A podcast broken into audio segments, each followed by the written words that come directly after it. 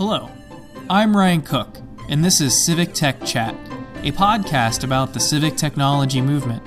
We seek to harness the power technology has to improve the delivery of public services to people everywhere. Ben, thank you so much for joining us here on Civic Tech Chat. Can you introduce yourself to our listeners and tell us a little bit about what you do? Thanks, Ryan. I'm Ben Schmidt, um, the president and co founder of RoadBotics. Um, so, Roadbotics is all about helping communities around the world to better understand their roads and their infrastructure. Uh, we started out as a, a, Carnegie Mellon University spinout. So about three and a half years ago, myself and a few of our co-founders, uh, we got started on this idea of, you know, how can we use a simple smartphone to better understand the physical world? Um, and we got started actually with pavement. So we started looking at things like cracks and potholes on road surfaces, uh, and we've sort of expanded on that you know a lot over the last few years. And so today we help about 200 plus governments, um, the majority here in the United States, but then also a bunch around the world. So we have some in the UK, Australia, uh, a few other sort of smaller ones around the world. Um, that we help to basically deliver for that government to deliver better roads and infrastructure to their citizens. What is your personal why? You know, that thing that gets you out of bed each morning to do what you do? Uh, it's a great question. So I think, you know, this is my my second real startup. I had like a, a sort of like a fake side gig one when I was back in school. Um, never really went anywhere. And now that I know what I know now, certainly was not ever going to work. Um, so uh, you know, for me, a lot of it is is kind of that challenge. I think there's the, you know, why do I get out of bed each morning? Is, you know, being an entrepreneur, being in the startup and the tech world, you know, it moves fast. Um, so there's a lot that you can both accomplish uh, in a short period of time. There's a lot of opportunity in terms of, you know, there's both a lot of like capital. There's a lot of really talented people in that space. Um, and the most interesting part is like there are so many interesting, useful challenges in the world that you, know, you can really make an impact on if if you sort of focus and dedicate yourself to. So I think that huge part for me is just I love the challenge. I love sort of the thrill. I love the people that I get to work with in this environment, um, and that's that's just that's my driver. Is there any media, whether we're talking podcasts, print media, videos, or some other such thing, that you would recommend to folks listening? Sure. So I think in the uh, you know when we're talking about you know RoadBotics, hence the name is really around roads um, we've started over the last few months to expand into uh, a lot of other media, or not media, a lot of other infrastructure types. So looking at like sidewalks, trails, um, curbs, things like that. Uh, you know, one of the biggest organizations here in the United States that we found is with ASCE, so the American Society of Civil Engineers.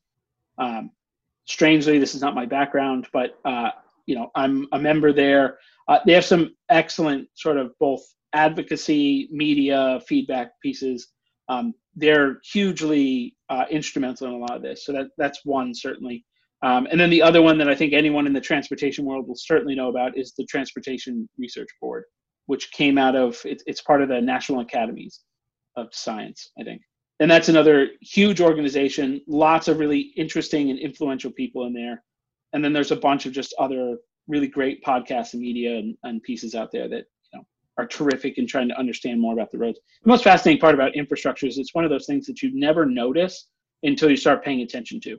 Um, and really, the, when you start paying attention to it is when it's not going well, right? So like everyone notices a pothole, uh, but you rarely ever notice the like brand new repaved road that you're like, wow, this is in really great shape.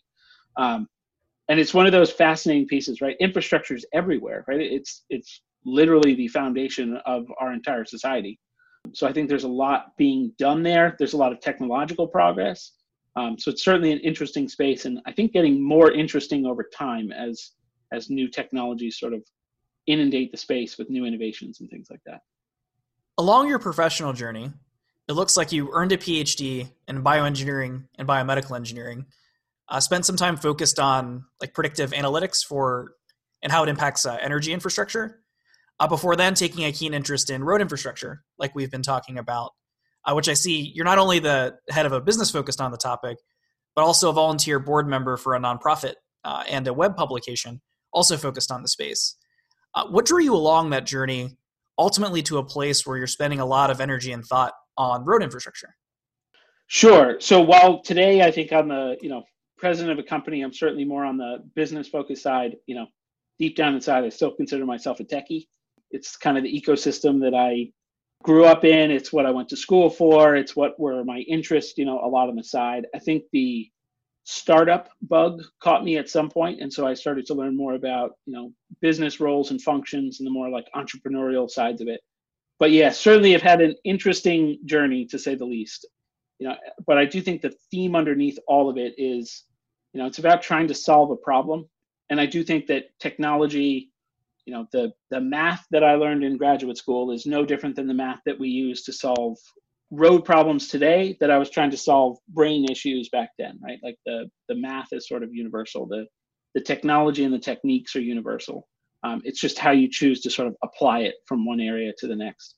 So I, I've been very fortunate, and I do think it is a it provides a really fun perspective uh, in that you know you you're looking at 10 years ago i was doing you know how are how, how are brain networks uh, interacting with each other then I started looking at how power markets are interacting with each other.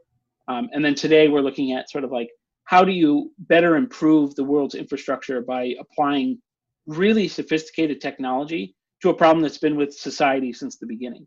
Um, and I think that's that's really the kind of interesting part about it is is mixing both the business and the technical pieces to achieve really a solution to a real problem. And that's I mean that's what modern day like tech entrepreneurship is all about. It's, it's super exciting. It's a lot of fun.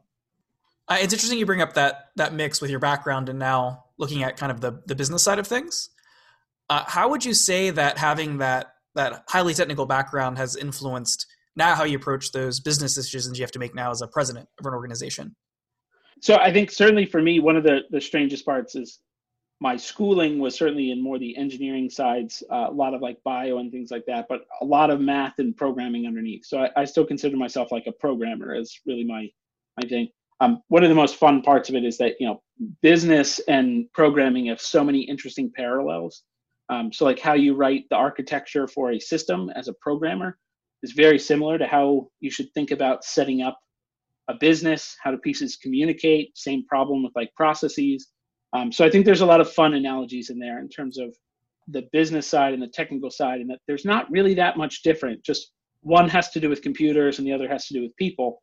But I do think, you know, along my own journey of sort of sitting from, I sit with a computer every day, and that's really what I interact with, to, you know, my interactions are now entirely with people. It's people that drives all of it. it it's not, you know, technology is the fun, interesting, shiny part that's at the bottom of it but it's all about people. It's the people that are making that technology, the people that are figuring out which technology we should make, um, the people that want the solution, uh, the people that help us to sell that or to uh, find new people who want that, the marketing. Um, so it's really, you know, for me, it's been an interesting story arc from technology focused 100% to now it's all about people, the processes, and like how can we unlock more of that technology by by focusing on people?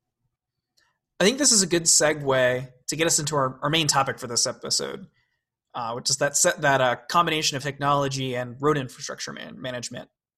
This is an area of policy where we're talking about substantial investments both long and short term i'd imagine as well as something that impacts the lives of a great deal many folks.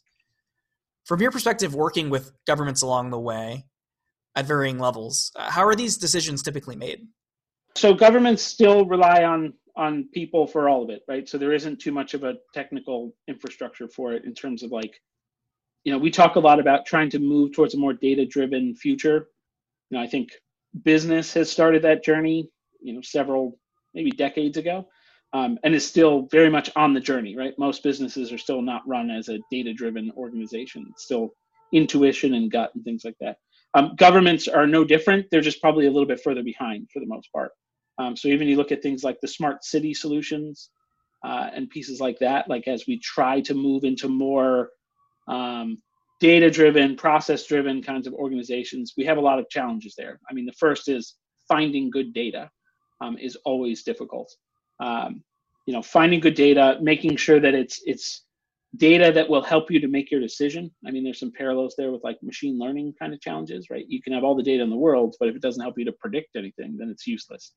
Um, same thing with with governments in particular is how do they start moving towards these data driven technology and technology in the sense that like technology can help make you data driven but data driven is a policy choice right that's a that's a people problem right you make the the people decision to start making data driven decisions. Um, you don't just sort of like snap your fingers get a piece of technology and all of a sudden you're data driven right? Like if you ignore the technology or you don't believe in it well, then you're not going to make data driven decisions and you're just going to default back to the original scenario. So that's a critical piece is making sure that the people in that government, the people in that organization want to start making their decisions based upon good data um, and then track those decisions and then sort of iterate on did we make the right decision? Did we make the correct conclusion from the data we have to the decisions we have? Um, and are we going in the right direction? So, does that make sense?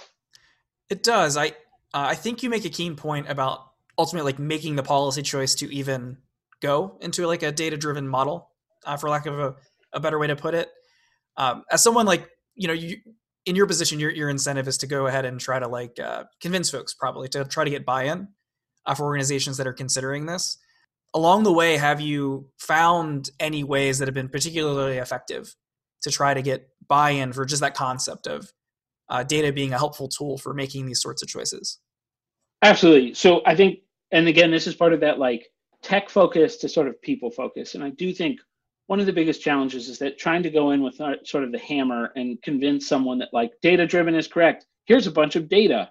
Like here's a bunch of evidence that suggests why data driven is best. That'll work sometimes. Um, but by and large, the, the thing that will convince people to start using data is when their peers and this is kind of the catch 22 but their peers or people around them have already made that choice and are liking the results they're seeing um, so a lot of it has to do with uh, referrals convincing that like you can slowly move into this right? You don't just snap your fingers and all of a sudden kind of transform into it. Um, and one big key for us is that you know there are lots of governments out there. There are lots of people that we would like to work with. Um, the challenge is that they're all at different stages of that journey from kind of uh, you know it, it's a much more traditional model to this sort of you know newer models of data driven kinds of processes. So that, and there's really no end to that. It's not like at one point you're like ta-da we are now a data driven organization we're finished right? Like it's still iterative. Um, and i think the the key with what you kind of asked there is that you could convince someone at the earlier stage to adopt a new technology but more than likely yes, you'll get the success of working with them immediately. But if you haven't convinced them that the process needs to change, you know, it's going to be DOA in in a short amount of time, right? It will be just completely dead, and they'll use it for a bit, and then they'll sort of like taper off. That's not, you know, that's both not our business model, nor is it sort of our our mission statement. We don't want to just go out and give governments a tool. Um, and then watch them sort of not use it or use it for a little bit and then say like yeah okay we're done right? We want to be part of that journey with them in moving from one end of the spectrum to the other. Um, and, and make that continuous, right? So we want to find partners and governments, and we have. When I say 200 plus, I mean that's the really exciting part. Like I think that's something that, as a society, we should be excited about is that there are this many governments who are already adopting this earlier technology and and progressing towards that data-driven uh, environment. Because again, like you know you live in a town i live in a town we all live in one of these municipalities like i would love it if my municipality could tell me how effective are my tax dollars? How good is my infrastructure compared to someone else? Like what are our challenges? Like not in sort of the political rhetoric but rather in like hard facts like data that we've collected and that we've used. Again it's not going to happen overnight but it's this trend that we're going to see and I, I think it's exciting you know as an entrepreneur to be sort of moving with that that journey of so many different governments around the world um, as they move in that direction and, and sort of you know we don't really know what the the next steps will be necessarily but we hope we can keep making or having an effect on them and, and making progress and that's really fun i mean that's the cool part about it and and I, I think again that's the reward for you know myself for uh, you know my colleagues and seeing what we're able to accomplish and sort of the the real world changes that are happening as a result of that. That's really exciting.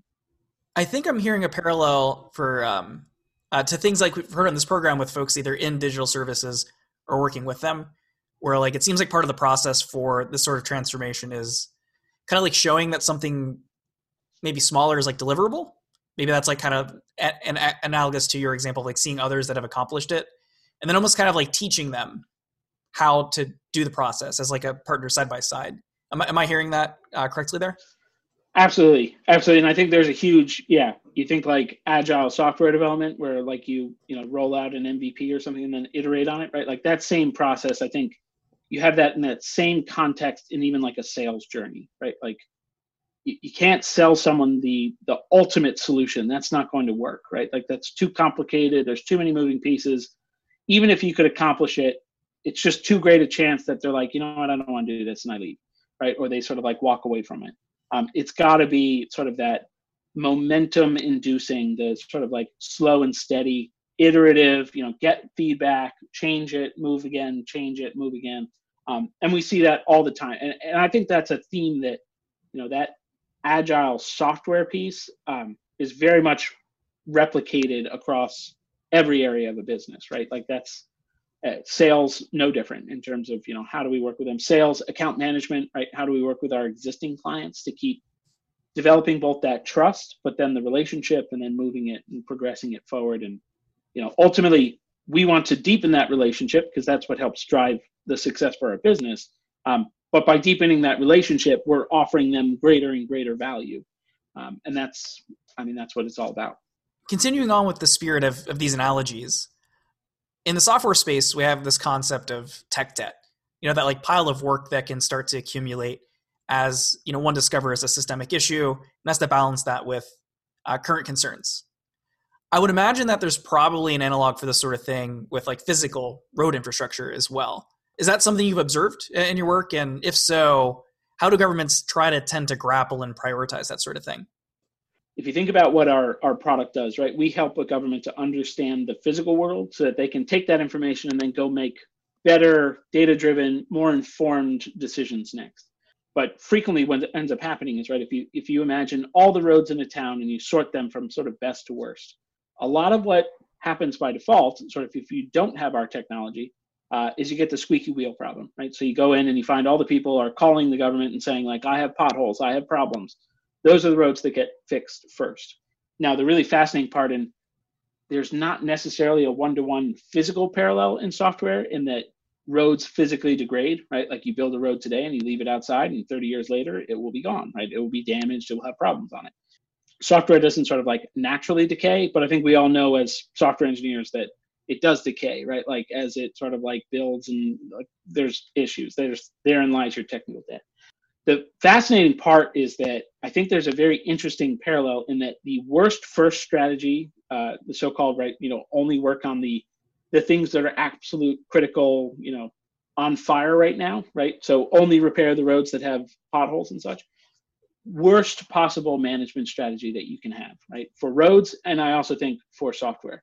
And I think there's a great parallel in there, in that in the asset management world, that worst first strategy ends up taking all the roads that are that still have a lot of life on them and you could do a little bit of repair right now and that little bit of repair could save you several years of life on that road that keeps it from sort of falling off the precipice into really bad.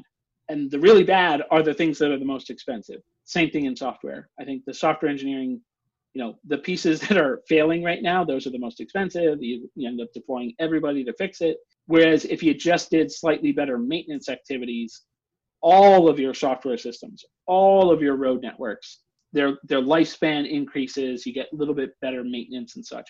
So there's a really yeah, your your analogy is spot on. This sort of idea of preventative maintenance of deploying your resources to areas that are not yet in total disaster, but you know are not sort of brand new, and and keeping your focus on maintaining those um, ends up saving you a ton of money, not immediately, uh, but over the life of your entire your your program, your asset, um, whatever it is, and, and that's really, you know, when we talk about this this journey towards data driven, that's a, a huge part of it, right? Is that you're trying to move away from reactionary, sort of like go out and and fix the pothole, you, you naturally need to fix the pothole, but you'll never sort of solve potholes if you don't start to move your resources further up that chain. Um, and I think that's part of that data-driven journey in roads, uh, and certainly the parallel is apparent for for tech debt and things like that. So the uh, software that your organization is focused on, that we've talked about a little bit as we've gone along here, uh, seeks to automate some of the evaluation process. Essentially, like normally someone would go around and I guess like visually look at these roads and look for those potholes, or you know maybe some of that's coming in from those reports that you're talking about, like through one lines and whatnot. To that end, y'all seem to have a rating system that goes from like one to five, which I think I gather is one is higher qual is like in better shape, five is yep. less so. Five is bad. Yep. Can you tell us a bit about like the sort of variables that go into coming up with a score like that, and uh, what goes in deciding, you know, what's a one versus a three, or you know, a four or five? All of this kind of comes into the the sort of discipline of pavement management, pavement engineering um, specifically. So there's a lot of um, specific kinds of distresses that you'll see in pavement that are indicative, useful for sort of understanding where that pavement is in its its lifespan. So I think most people know like pothole that is very bad, right? There's a gaping hole in the road surface, not good. Like that's the worst you can have. Um, but there's a whole bunch of signs that occur way before that. So um, you can see like different types of cracking, and there's lots of variations on that, are also sort of indicative of um, what might be happening underneath the surface, what might be happening in terms of a lot of the the binding agents and things inside that pavement surface. Um, and so by visually observing these, what our, our sort of technology is able to focus on, um, we can then take that, what we're seeing, the types of distresses we're seeing, uh, and correlate that with kind of a lifespan, that that one through five rating system. So one's good, those are, you know, brand new roads to five, those are where uh, you have maybe like base problems with type, certain types of cracking, uh, like an alligator crack um, or you've got like potholes and things like that, which are really indicative of like this road is at the end of its life, effectively. Um, so that's that's basically so you know our path to achieving that. Um, there are a lot of other existing rating systems um, here in the United States. We kind of have rating systems all over the place. There are some by the Army Corps, some by um, different national organizations, some uh, cities use their own, um, and then because of the generally subjective nature of it, it, it tends to be kind of like a rubric.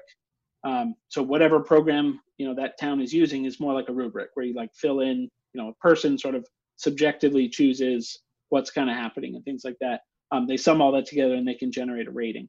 Um, so we very much took the same concept of like a rubric, um, but then deployed tech to make it kind of fill in the rubric for us, uh, so that we could generate another score.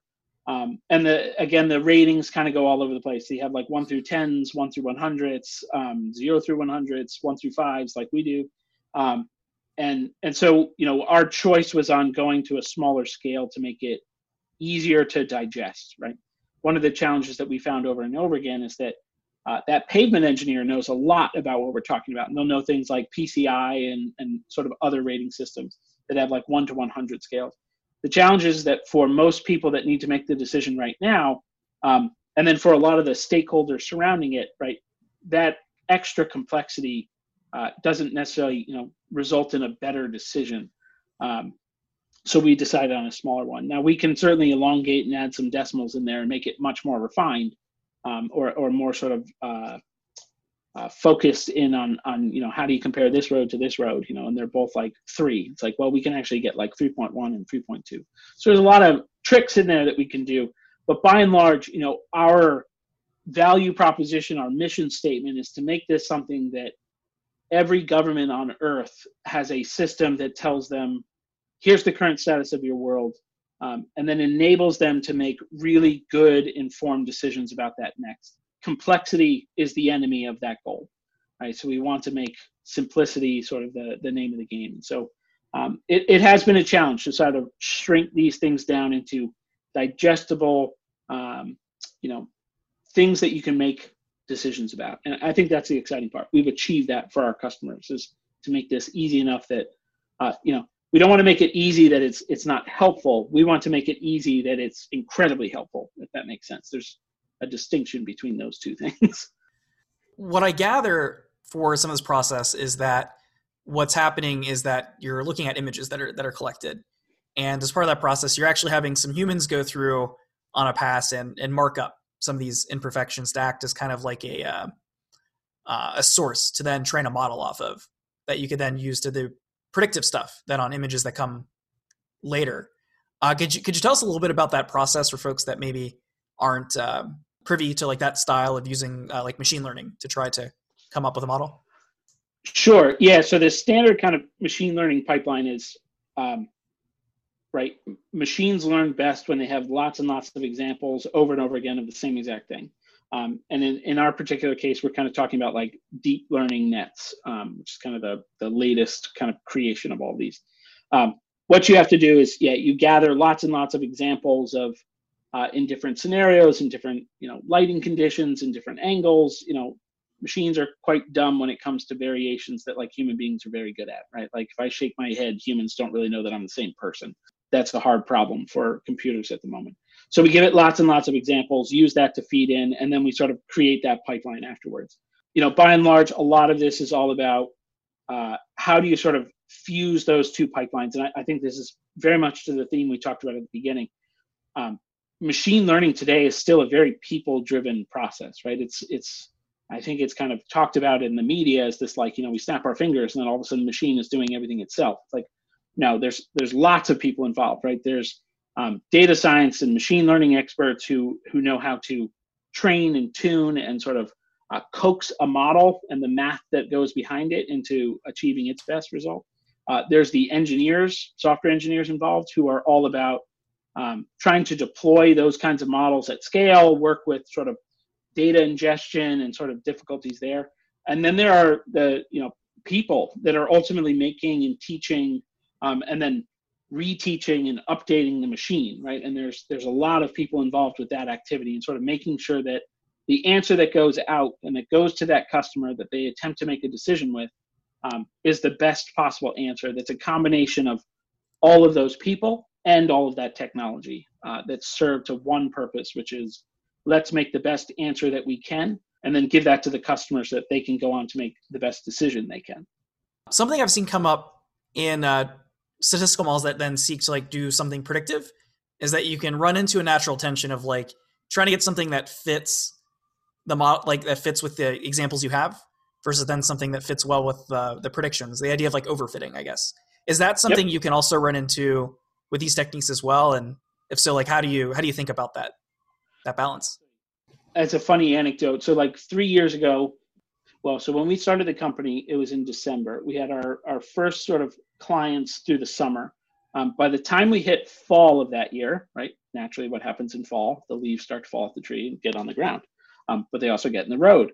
Uh, our model started to say like every road was terrible. We were like, what is going on here? I don't understand. How is this like? All of a sudden, it's just stopped working. Like I don't get it. Um, we started looking at it more, and it turns out that all the leaves the machine thought were actually cracks.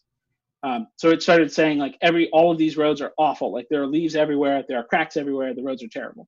Um, and so what we had to do is basically go back. But you know, there's a perfect example of overfitting. We were fitting to data that was built in the summer. A little bit before that, it did it had never seen leaves. We didn't have examples of it.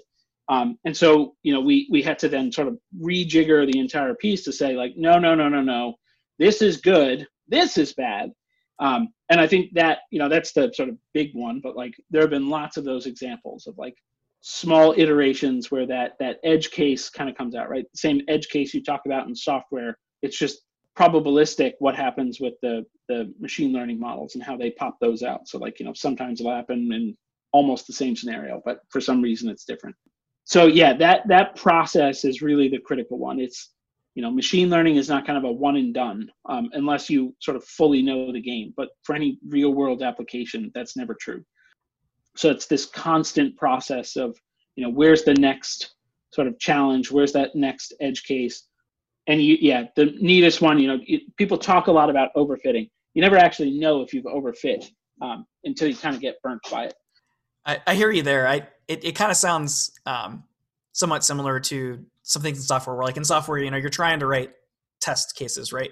To cover like all the things you're aware of, but of course sometimes you just don't know what you don't know. Right. I imagine in some cases it's more obvious. Like you talked about, like the leaves example. Uh, I imagine like everything shifting to terrible is a pretty clear indicator that something has gone awry. For cases that maybe are a little bit more granular than that, uh, do you have any techniques you're using to try to like test your results to see if like you're seeing big swings or or even smaller ones that seem out of out of sorts? Oh, absolutely. Yeah, if you think of it more like a um, kind of like a manufacturing line where you kind of like sample the product kind of piece, it's like that's that is a lot of what you need to do in AI in order to make it successful. Is you can't just sort of blindly trust that it it continues. By sampling, you can't catch everything, so like there's trade-offs in there.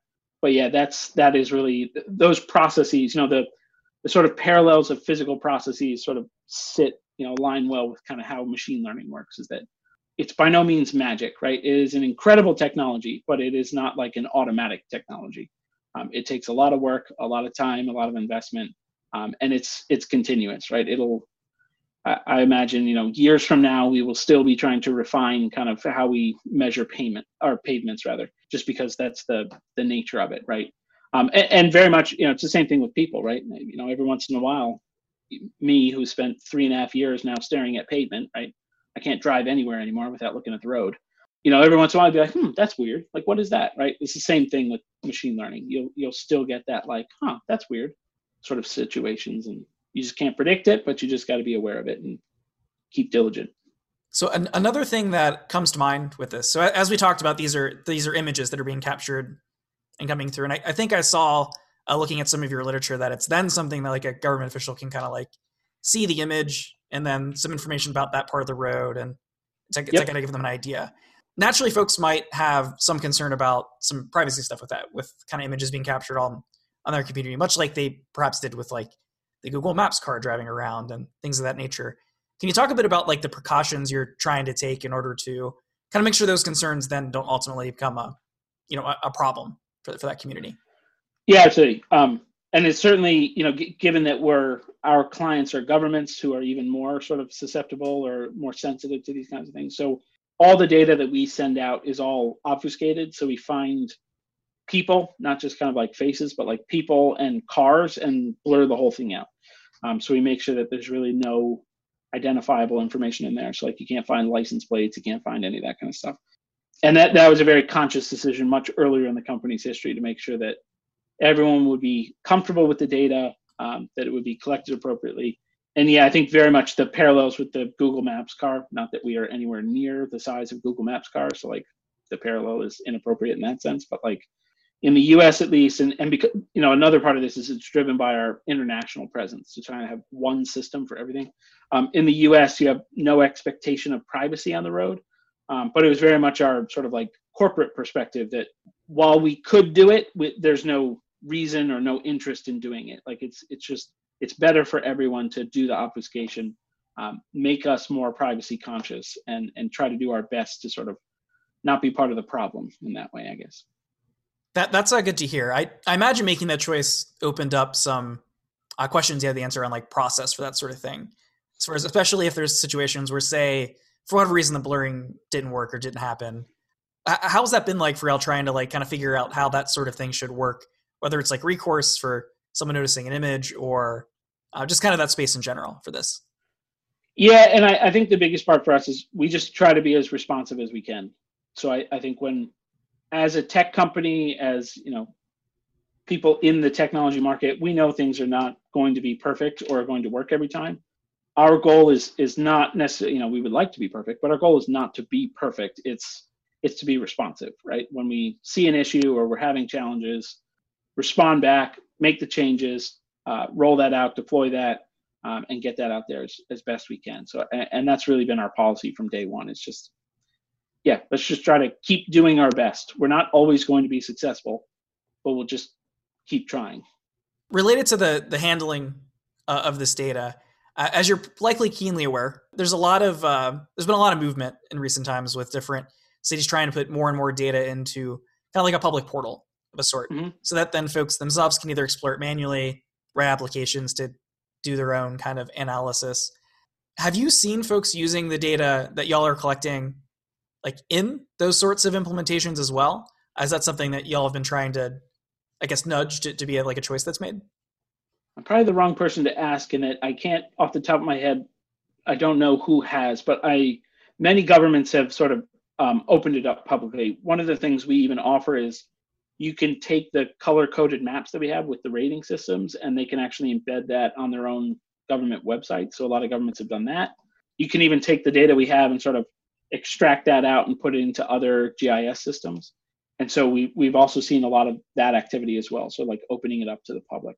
You know, I think again in that if we're talking about sort of this journey towards data driven, a lot of people's first reaction, and I don't think it's neither you know it, it's it's good or bad, um, but it's just part of the journey. Is people don't necessarily want to open up uh, and sort of be seen to see every single uh, issue that the the roads have. But I think the the customers of ours that have gone that path, they've really made that leap and sort of open with the public about it. It's always well received. It helps solve a lot of issues. It it brings in and sort of uh, focuses people on what the problems are, what the challenges are, and how can they address them.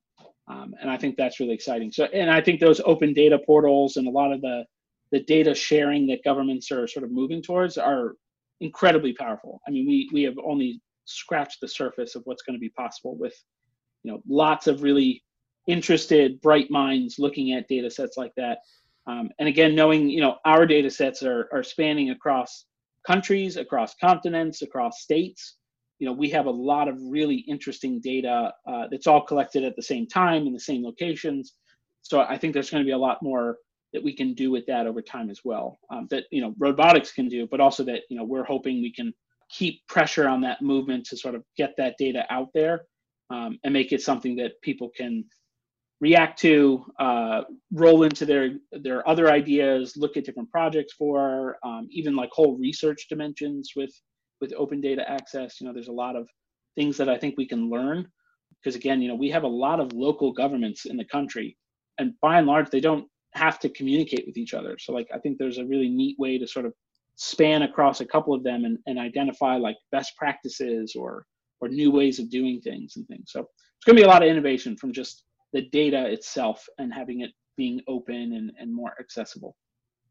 Having this sort of information uh, available and spread across many different municipalities and perhaps other levels of government seems to open the possibility of trying to do comparisons uh, in, in order to try to see if there are any like cor- uh, correlative or possibly causal relationships and and how uh, roads are faring. Is that something you've seen folks try to do along the way, or that you yourselves have attempted to try to do? Uh, sure. So internally, we've done quite a number of it, um, especially looking at sort of comparisons. Uh, again, a lot of that was originally driven by making sure that you know our systems and our ratings were. We have developed a a global, and you know the reason we did that was we had so many comparisons. A globally true rating system. So like uh, a one should be a one anywhere in the world, and a five should be a five anywhere in the world, um, and not subject to sort of the you know whatever sort of a, a, local jurisdiction's interest in the rating is right? Like they can always change and, and mold the ratings later but you know we as a, a, a global organization wanted to know how can we build an objective global rating system? Um, so we've done quite a number of those comparisons and correlations. Um, in terms of you know i think the sort of next step is going to be more on that predictive side. So looking at so like here's a really, you know, a, a pattern that you might not see ever unless you're really paying attention to it. So streets in the northern hemisphere that generally go east-west that have trees on the southern side are usually in the shade most of the time, right? So the, the road itself is in the shade. Um, the challenge with that is that if you get precipitation, the precipitation doesn't necessarily evaporate as quickly. So if you look at roads that have that, where they're in shade a lot of the time, versus if they're in the sun a lot of the times, you will see deep, different degradation patterns. And you can see this even on a stretch of road that, you know, that whole road is there and there are trees and then not trees. You start to see these interesting patterns around those areas in the shade start to get cracks, degrade a lot faster than the areas that are in the sun. And you're like, okay, that makes sense, right? Like in a colder climate, you know, it might not evaporate, so the freeze thaws a little worse. Like there's a lot of reasons for it. The challenge is, is that you know that is an anecdote that we've learned over just a few years of watching. RoadBotics being three years old, but pavement lasting 10, 20, 30 years. Unfortunately, we have, you know, 27 years to go before we'll have seen a road fully new to 30 years later completely degraded.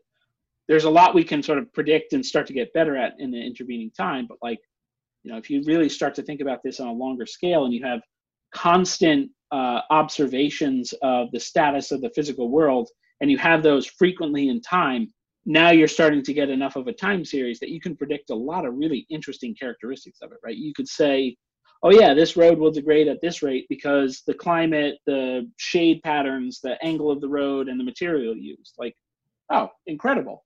Um, those are the kinds of breakthroughs that I think will come next when uh, if you have that solid foundation of you have a good understanding that snapshot of the world as it is today um, if you sort of marry that with a snapshot and then sort of continuing snapshots over time you're going to unlock huge potentials on what you can predict you know over the horizon now things you can't necessarily see. And then you take that same concept and you can apply it across uh, geographies. You can apply it across latitude and longitudes you know you can apply it across continents material types. Um, there's a lot of really interesting characteristics that because that data you know calling it siloed feels inappropriate because it's not like a database but like this local government in texas has an understanding and then another local government in georgia has another a different understanding. What's the chances the two data sets will ever sort of meet is is zero. But then with sort of this software focus and like moving into more data driven database driven uh, you know we can unlock that potential we can start to find those matching things so uh, i think it's a great question because there's there's just so much potential in there and I think we're starting to see the beginnings of it. Uh, but certainly, you know, if you look at 10, 20 years from now, I, I think, I think the entire industry itself, I think how we manage assets, I think how governments operate this this area of service is going to be radically different than it is today. Um, you know, I, and I, I hope RoadBotics is part of that journey. Uh, I think we'll continue to press forward on it, um, but it's certainly ourselves plus other companies are going to keep that pressure and and really just shift us into a totally different a totally different future a totally different model of government services government um, infrastructure management and things like that. So that's fun. I mean that's that's neat to see sort of the impact on the world. Uh, ben as always uh, with civic tech chat one thing we like to do is at the end of the conversation like to leave some space for the guests to kind of give us what they think we should leave this conversation thinking or concluding thoughts for lack of a better way to put it. Uh, for you in this conversation, uh, what would you say those are? I don't know. We've covered a lot of bases. Um, I think my my general concluding thoughts are on my own personal journey from more you know 100% techie to now 5% techie, maybe 15, but 5%. You know, I, I think for me, one of the biggest things that I, I I wish everyone can find that realization is it is all about people. Um, it, it's both the greatest pro and the greatest con of of business, of technology, of of selling, of you know for RoadBotics of the the people that we work with, our partners, our government clients. Um, it all comes down at the end of the day to people people trying to you know do the best thing, make the best decisions, uh, especially with hard times. Um, and I think that's really you know there's a lot of power in sort of understanding that especially with a technical background right? I many years i i tried to fight that notion like no i can build the best product and that will be the thing that works. It's like it's just not how it works. Uh, it's all about the people. It's all about the process. For better or for worse that is how the world works. So anyway i think that is my concluding thought and i i think that's one uh, i guess the my last concluding thought is like yeah i think we are really at that that beginning steps of watching a, a, very much government transformation of public services transformation that i think is going to be very exciting and i think also will open the floodgates to software and technology being able to help uh, enable make more efficient to better like all of these really great concepts um, within the government space. And I, I, hope a lot of people um, see that same opportunity we do and and come join in this uh, GovTech world because you know you can just do so much to help, and uh, I think the world needs a lot more of that right now. Ben, thank you so much again for joining us here on Civic Tech Chat. Thanks, Ryan. This is great. You can follow us on Twitter using the handle at Civic Tech Chat. Visit us on the web at civictech.chat or subscribe to us for content updates wherever it is you download your podcasts.